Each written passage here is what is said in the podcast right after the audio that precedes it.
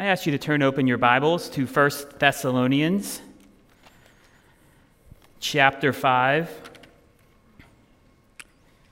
And we're reading just a few short verses this morning.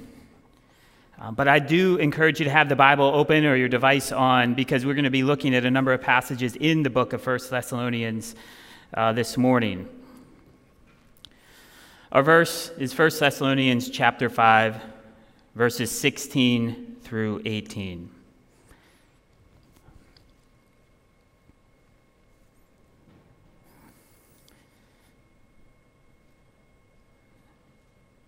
Rejoice always.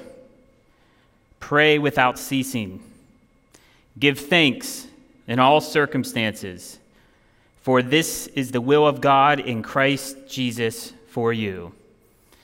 Indeed, this is the word of the Lord. Thanks be to God. Let's pray. Father, help us. Thank, thank you so much for your promise to be with us this morning. Help us clear our minds and as we just testified, thank you for speaking through your word and your spirit. Change us, O Lord, as we dwell upon your ways. Amen. Well, when Pastor Nick asked me a, a little over a month ago uh, to preach today, uh, well, two things, I guess. First of all, it's always a, a privilege and an honor to be asked but I have to say, I probably I wasn't really surprised. I mean, it's been a tough year.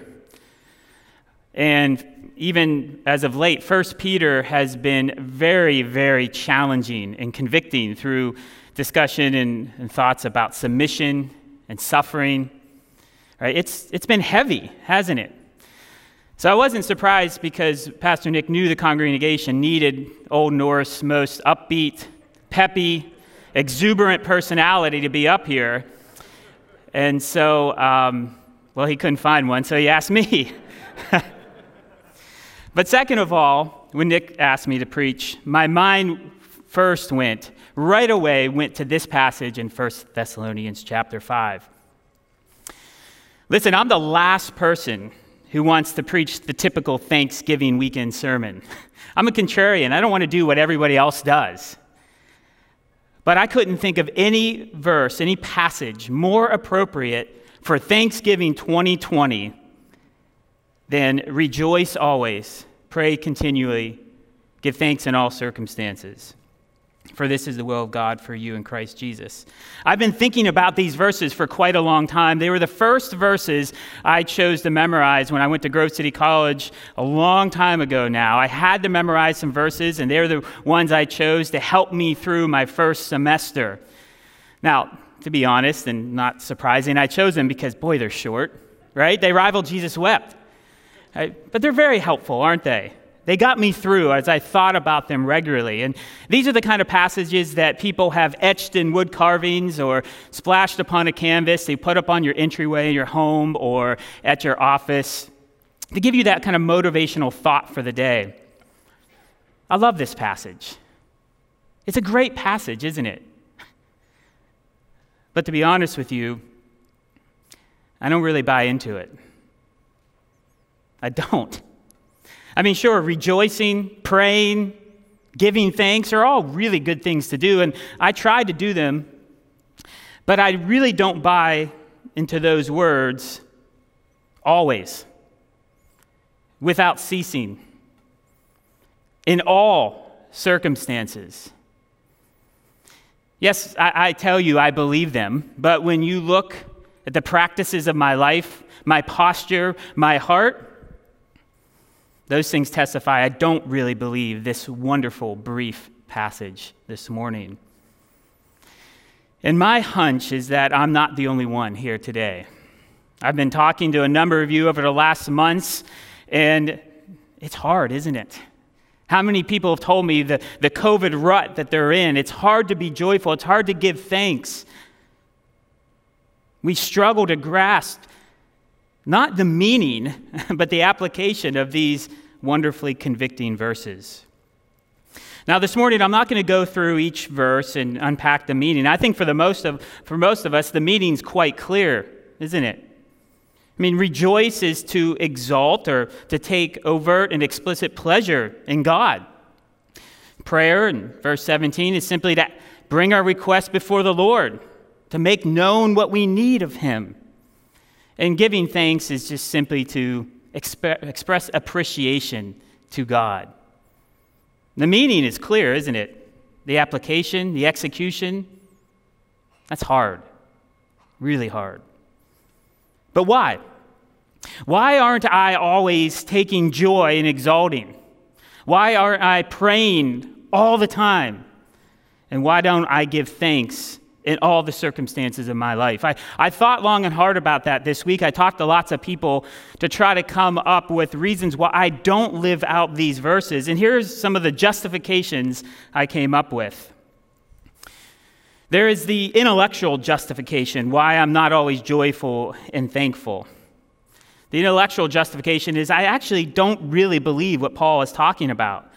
I mean, in every situation, I mean, surely Paul here is using a bit of rhetoric. When he says always, he doesn't really mean always. And in every circumstance, he doesn't mean every single circumstance. He's overstating his case just to make us a bit more happy and to get more positivity going, isn't he? Well, then there's the pride justification. Deep down, I'm not grateful because I don't believe I owe anything to anybody because I have everything I deserve. I've earned it. I've worked hard for it. That's a dangerous, dangerous one. Then there's the if only justification. I don't believe I should be thankful and grateful and joyful because, well, if only I had this, or if only this wasn't going on in my life, then, then I would be more grateful. Then I'd be more joyful, if only. Then there's the uh, cockeyed optimist justification, right? I don't want to be that guy. You know, you, you know this guy at work, his health is failing, he just lost a loved one. You say, hey, how's it going, Frank? Oh, great, things are great. I don't want to be that guy, so I'm not going to be joyful.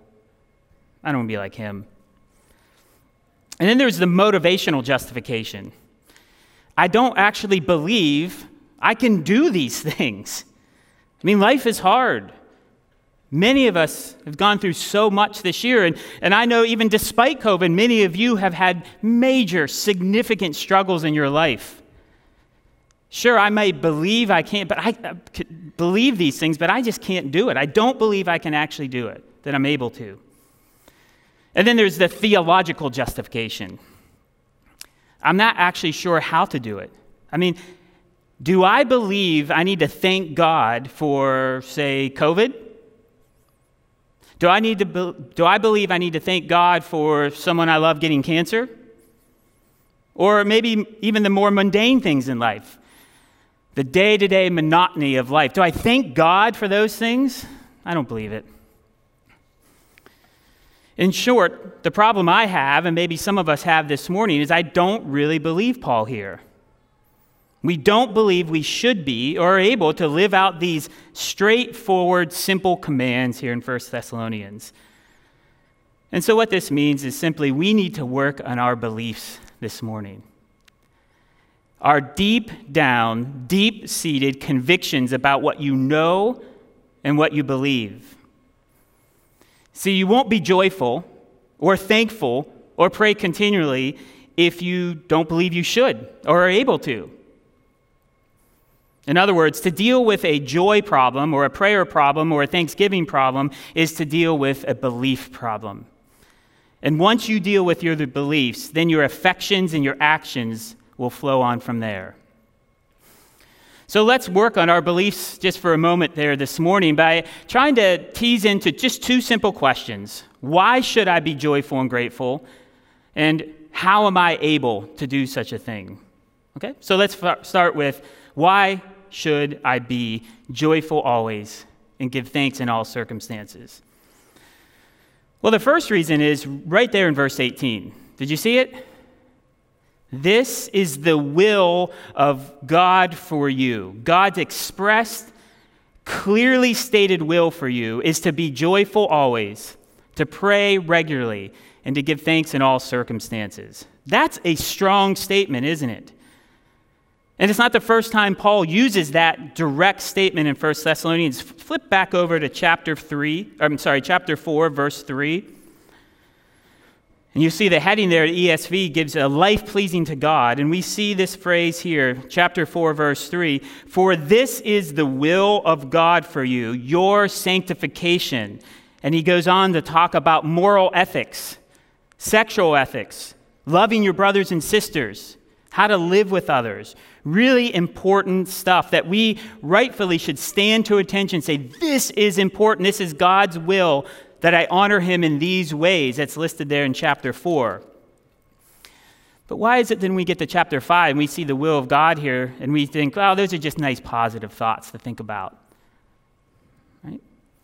Lots of people over the years have come to me and asked the question, Pastor, I, I really want to know God's will for me. I want to know if I should take a new job. I want to know if we should move. I want to know uh, what God has in store for me. I mean, I read the Bible, but I don't I want to know what specifically he has for me. Your answer is right here, isn't it? This is the will of God for you. Often I'll say, and I'll say it much more pastoral than this, but when you figured out how to always be joyful and always give thanks and always pray, and you've got this express specific will of God for you figured out and down, then come back and we'll think through these other things. But until then, I'd suggest to you those questions aren't near as important as this will of God for you. Again, these aren't just nice, quaint sayings you hang up on the wall. This is a command from the Lord. I talked to someone this week, a friend, and said, she said, I, I often think when I hear these passages that I don't think these things are as critical as other things, and so I don't take them as seriously. No, this is the will of God for us. Why should I be joyful always and give thanks in all circumstances? Because God says so. This is the will of God for you. Well, why else? Well, Paul is writing to a group of people who are going through a lot as well. The Thessalonians, you see back in chapter 1, verse 6, they received Paul's word, the gospel message, in much affliction. And that's why it was so joyful that they received it, because by receiving it, they were going to be persecuted. And then in chapter 3, Paul talks about how much he knew they were being persecuted, and he just couldn't stand it being away from them. And so he sent his beloved Timothy to say, Go find out how they're doing, because I know they are suffering for their faith. How are they doing in this great affliction? They're going through it as well. And yet, weaving in through this entire short, wonderful letter, Paul reminds them to look back at what God is doing to generate this joy and gratefulness. Right? And as I read through these few verses, and talk about why they, looking back, should be joyful and grateful, I'm going to say that I think all these things apply to you and me as well. Chapter 2, verse 13, Paul says, When he came and spoke to them, they received his word not as a word from man, but as a word from the Lord. Friends, millions of people today see, know this book, but don't believe it's from God. Millions of people hear these words, but don't really believe them. Thank God you do. Be grateful that you have eyes to see and ears to hear, that this is God's word for us that gives us great hope. Chapter 3, verse 13, Paul says that their hearts are being established as blameless before the Lord. And the same is for us. We look back at what Jesus has done on the cross, and we know that God, through that act, is establishing our hearts, has established our hearts as blameless before Him. And in chapter 4, verse 9, Paul talks about God's work in and through them, that they are actually honoring God by how they live. God is at work at them. Be grateful, be joyful. God is with you. Paul was writing to a community, dare I say this, but I probably will, that is going through probably a worse year than you are. And yet, he still says, Be joyful always, pray continually, give thanks in all circumstances. Looking back at what God has done for you should generate that joy. But not only looking back, also look forward. Look forward, Paul says. The context of this uh, little passage here is in chapters 4 and 5 of 1 Thessalonians, which is all about the coming and the return of the Lord, which should give us every reason to be joyful and to be thankful. Chapter 4, verse 6, Paul says, Listen, don't worry about all the harms being done to you. God will avenge sins, God will avenge wrongdoing. So flee those wrongdoings and trust that He will do so. Chapter 4, verse 13 and 14, Paul says, Don't worry. Death of that loved one you are watching right there is not the final thing, not the final act. Those who fall asleep in the Lord have hope in the Lord, and you will be reunited one day. Look forward to that day. Chapter 5, verse 9, Paul says that our destiny is not that of wrath, but of salvation. Look forward to that day, the day of salvation. And then in chapter 5, verses 23 and 24, the God who will come to avenge all sins of an impure heart and lifestyle, well, he'll keep you and he'll make you blameless. So instead of wrath, you have salvation. Instead of judgment, you have eternal bliss and glory. And he will surely do it. Look forward to that day. Rejoice always. Why? Because when we look back and we look forward, there's so much to be joyful about. And this actually really crosses back over, even though we've taken a little pause in 1 Peter, what Peter has been saying so much throughout 1 Peter. In fact, I think it's worth pausing at this moment, turning, well, actually, it'll be up here on the screen, turning to 1 Peter uh, chapter 1, verses 3 onward. I'm going to read a, a slightly extended passage here because I think Peter, in these verses, give us an answer of why and how we're able to be joyful and thankful in all circumstances.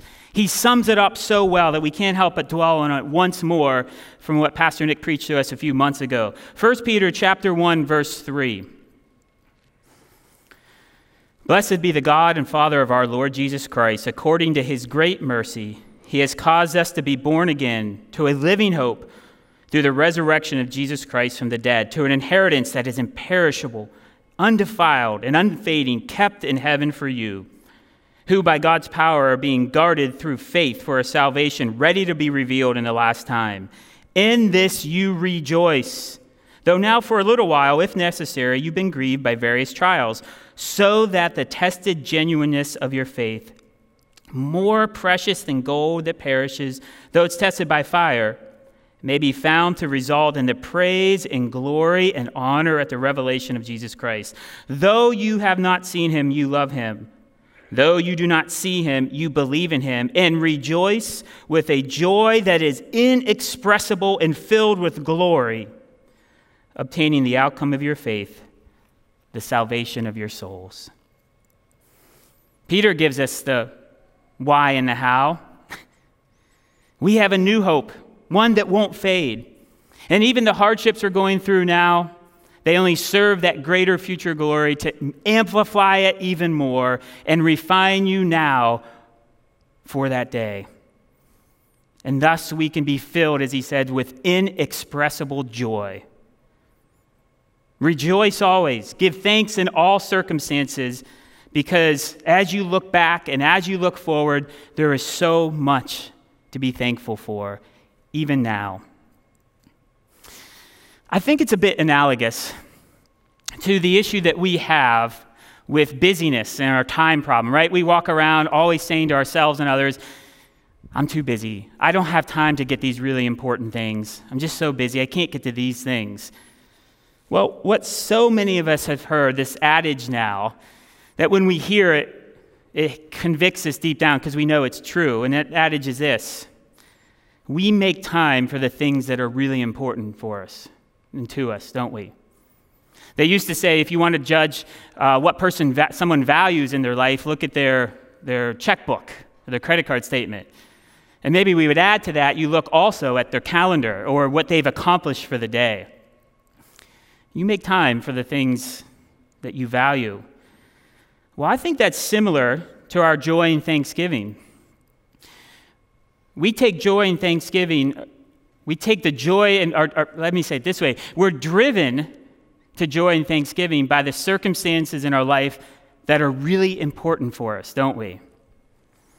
And I've just listed a bunch of circumstances that apply to you and me, both past, present, and future, that should overwhelm us and overshadow any temporary trials we're going through.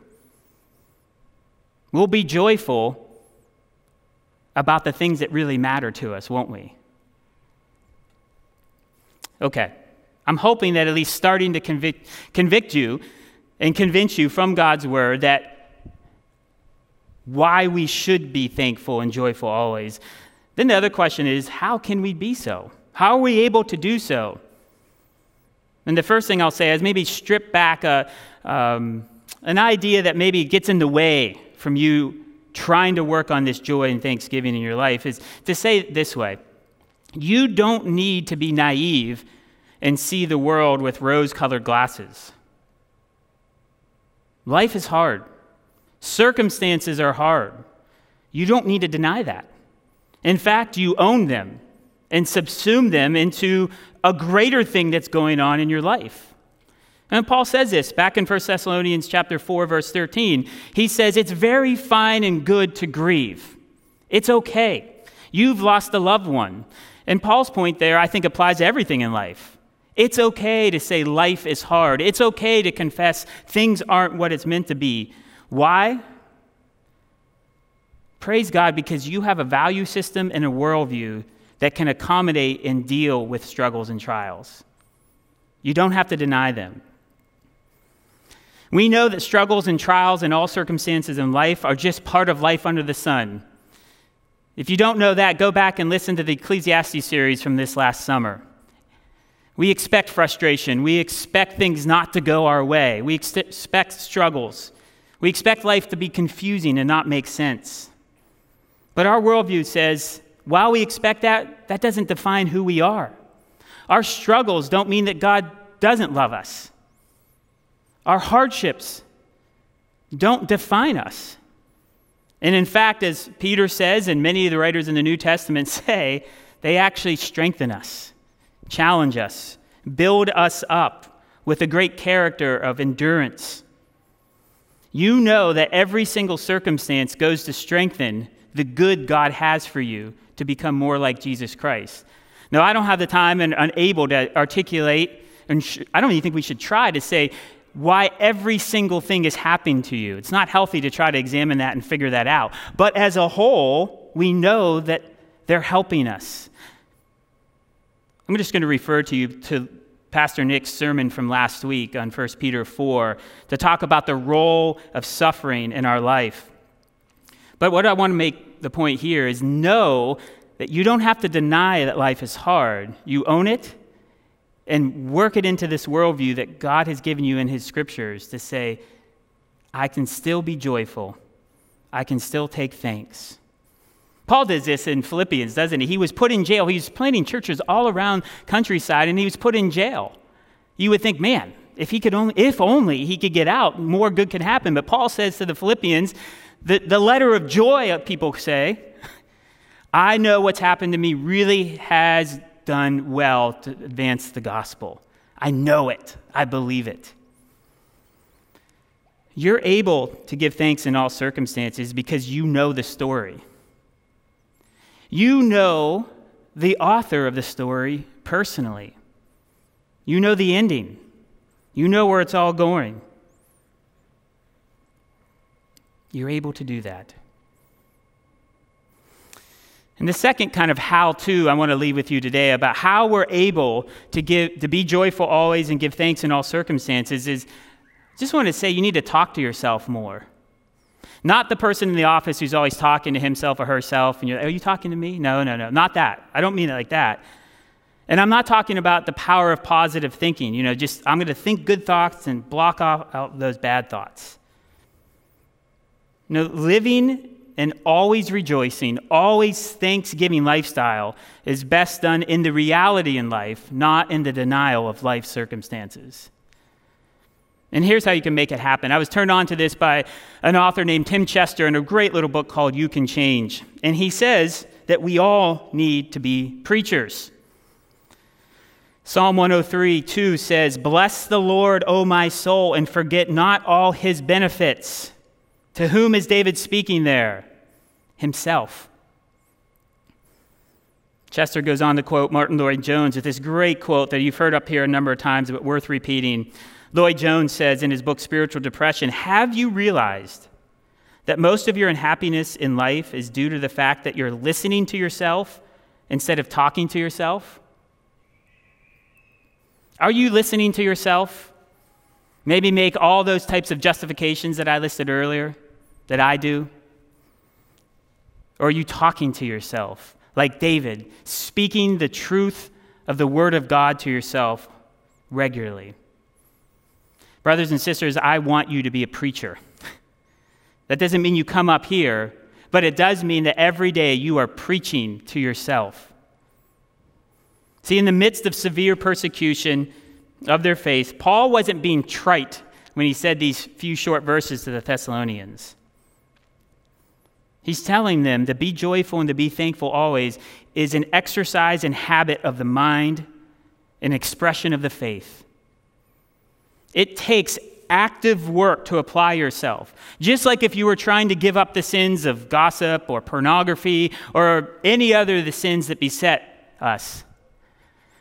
It's the active application of our mind to be intentional to say, I'm going to be joyful and thankful, not as a cockeyed optimist, but as a real, realistic Christian who's observing the world because I know what God has done, is doing, and will do. And you can do this by talking to yourself more. Colossians 3 2 says, Set your mind on things above, where Christ is. And when you set your mind on things above, then you tell yourself those things. You're able to be joyful always when you become a preacher and talk to yourself God's truth regularly. You wake up every day and commit to preach to yourself then and all day Preach the gospel to yourself every day.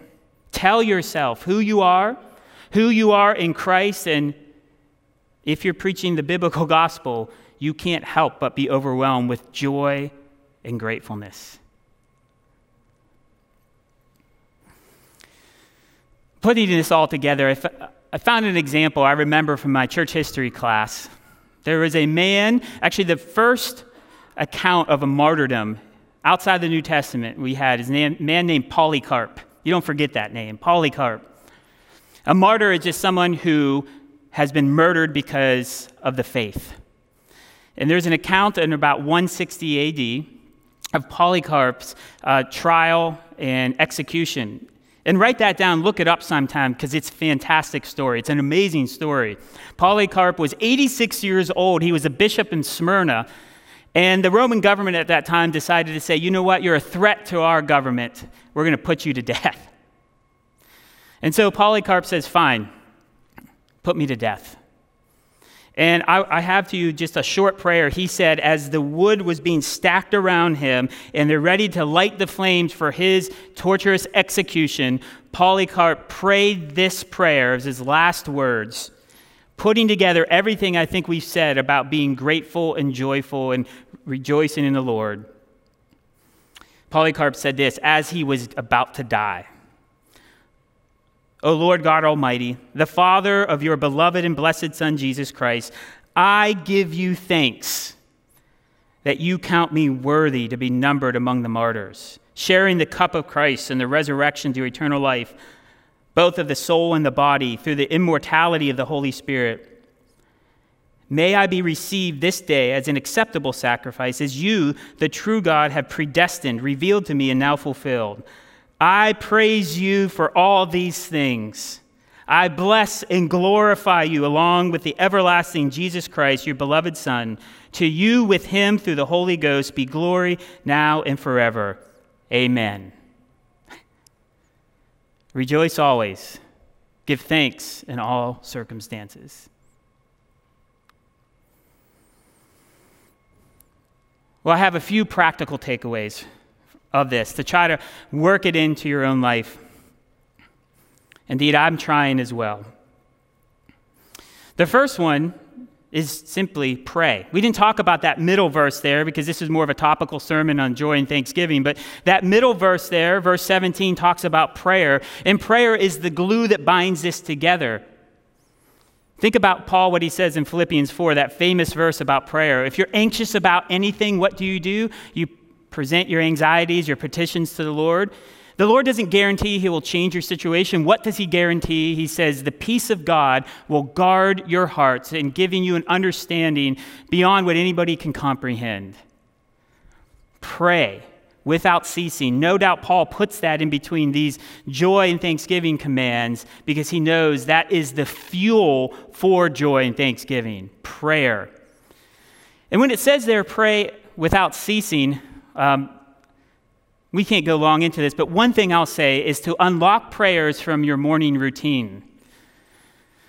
Oftentimes, I would just sit there and if, or I would get up in the morning and maybe running late and think, oh, I didn't get my prayer in. Well, I'll have to do it tomorrow morning. Nope. You can pray anytime, all the time. God welcomes his prayers. Approach the throne room with confidence.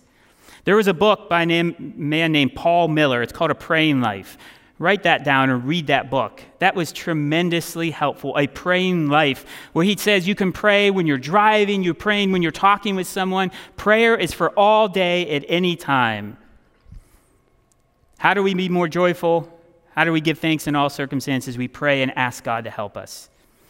Second thing we do is we sing. If anyone is happy in the Lord, he sings praises to the Lord. And this is why we sing so much in church. And this is why we should be singing people. And I'm going to talk to you and say this directly to men sing. It's not manly not to sing. Sorry for the double negative. Be a man and sing. It's a great thing to do because it's one of the most profoundly Christian things you can do because it expresses your joy and it's an iterative process. The more you sing praises to God, the more your mind and heart is teaching you how to rejoice in the Lord. Sing and you'll be more joyful. Be joyful and you'll sing. Right? Pray, sing. Thirdly, memorize. I think before you get home, you can have 1 Thessalonians 15 or 5, 16 through 18 memorized. I guarantee it if you try. And this will help you with the self talk, right? I can't tell you how many times these last few weeks, thinking about this verse, I'm in the middle of griping, grumbling, complaining, like the, the Israelites going out of Egypt, and I stopped and I thought, I am preaching on being joyful always. It's a pebble in your shoe that every time you step, having this verse and many other verses memorized will help you with that talking to yourself, preaching to yourself. Pray, sing, memorize. And then the fourth thing would be to surround. Don't put off the people who you think are those cockeyed optimists. Brothers and sisters in Christ who are positive and joyful, really important for you to be around those people. Now, is that suggesting then you shouldn't be around people like me? Maybe, but that's for another day. Surround yourself with people who talk themselves in a joyful and grateful way, and it will rub off on you. And then finally, look. Look forward, as Paul reminds us. Look forward to the coming of the Lord. It's the only thing on the horizon I can guarantee that will happen that is good and well. I can't guarantee things will get better for any of us in the immediate future or in the next five years. But we can stand here with the word from the Lord and guarantee that it will be well with your soul. Look to Christ, look to the future. Should you be joyful? And give thanks in all circumstances? Yes. Are you able to do so? Yes. As we conclude, I have some words for the Lord for you. Rejoice always. Worthy are you, our Lord and God, to receive glory, honor, and power. For you created all things, and by your will they created and have their being. Pray without ceasing. The Lord is at hand. Do not be anxious about anything, but in everything, by prayer and supplication with thanksgiving, let your requests be known to God, and the peace of God, which surpasses all understanding, will guard your hearts and minds in Christ Jesus. Give thanks in all circumstances. The psalmist says it's good to give thanks to the Lord, to sing praises to your name, O Most High, declare your steadfast love in the morning and your faithfulness by night. This is the will of God for you in Christ Jesus. I delight to do your will, O my God. Your instruction is deep within me. Let's pray. Father, we need your help. We want to be people who regularly sing your praises and rejoice unto your name and give thanks to you, even especially when things are hard, because we know you are forming us for that wonderful day where we fully will appreciate who you are. Forgive us of the times we are so lax in applying our minds and our beliefs to a passage like this, and change us by your Spirit to be dogged in applying these things, to be joyful, to pray, and to give thanks in all circumstances. Lord, we're grateful that you command us to do such wonderful things. In your Son's name we pray these things. Amen.